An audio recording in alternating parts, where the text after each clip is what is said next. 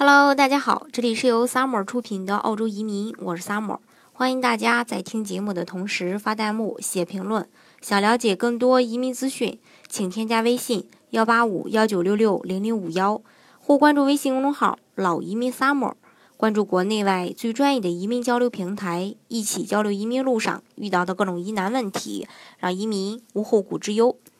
最近呢，有个小伙伴儿，呃，然后私信我问我说，呃，我已经找人那个帮我做了这个幺八六雇主担保移民，嗯，但是呢，我的这个幺八六雇主担保的审理呢，已经超过了二十个月，让帮递交的律师跟移民局去沟通一下情况，但是律师说邮件沟通都是自动回复，移民局不会理的。我想知道这是怎么回事儿。那移民局是官方机构，确实是有官方的流程的。那大多数情况下，确实只能是耐心等待。雇主担保目前的周期就是呃存在一个不确定性。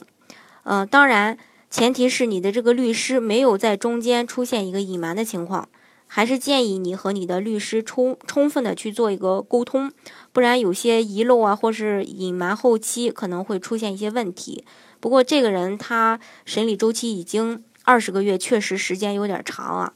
建议呢还是给你办移民的这个公司呢去呃仔细的去沟通一下到底是怎么回事儿。好，今天的节目呢就给大家分享到这里。如果大家想具体的了解澳洲的移民政策的话呢，欢迎大家添加我的微信幺八五幺九六六零零五幺，或关注微信公众号老移民 summer。关注国内外最专业的移民交流平台，一起交流移民路上遇到的各种疑难问题，让移民无后顾之忧。